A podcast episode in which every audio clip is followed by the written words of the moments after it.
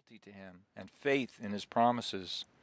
So then finally he made the dwelling place of Esau a desolated waste, and his inheritance only for the jackals of the wilderness. And Jacob gave Esau bread and lentil stew, and he went to eating and drinking. Then he got up and went his way. So Esau despised the birthright.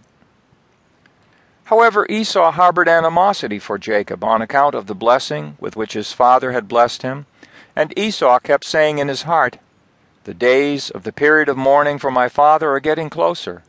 After that, I am going to kill Jacob my brother.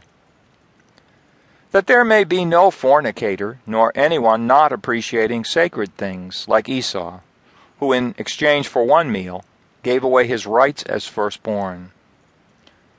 By night or by day it will not be extinguished. To time indefinite its smoke will keep ascending.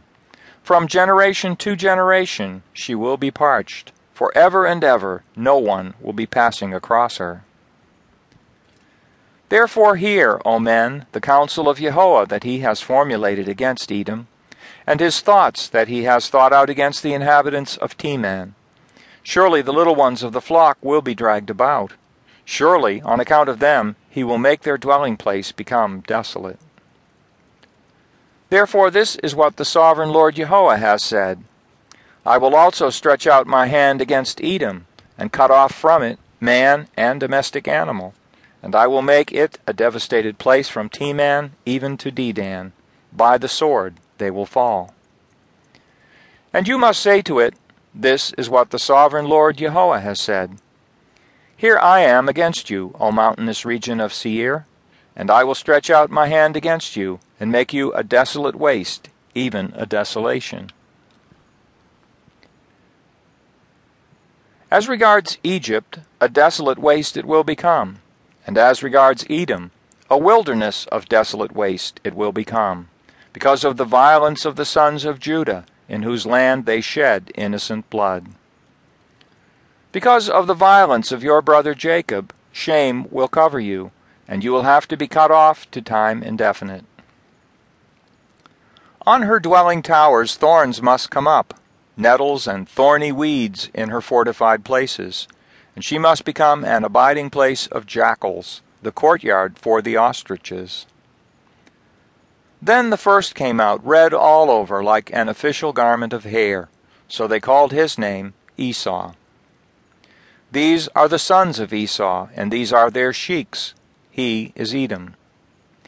And Abraham came to be father to Isaac. The sons of Isaac were Esau and Israel.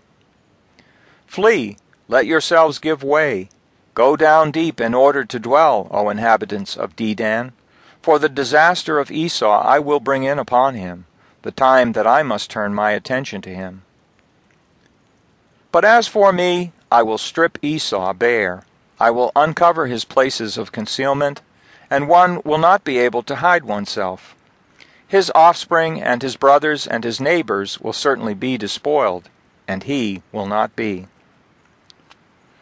For by my own self I have sworn, is the utterance of Jehovah, that nothing but an object of astonishment, a reproach, a devastation, and a malediction will Bozrah become, and all her own cities will become devastated places to time indefinite.